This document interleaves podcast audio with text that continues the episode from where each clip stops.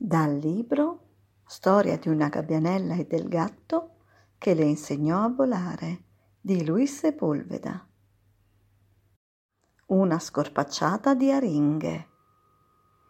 Banco di aringhe a sinistra, annunciò il gabbiano di vedetta e lo stormo del faro della sabbia rossa accolse la notizia con strida di sollievo.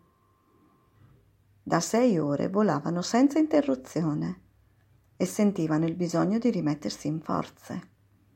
Cosa c'era di meglio per questo di una buona scorpacciata di aringhe? Seguendo le istruzioni dei gabbiani pilota, lo stormo del faro della sabbia rossa, composto da 120 gabbiani, si divise immediatamente in quattro piccoli gruppi uguali, per poi lanciarsi in picchiata sul banco di aringhe. Sai dire da quanti gabbiani era composto ogni gruppo? Scrivi l'operazione in matematichese e trova la risposta.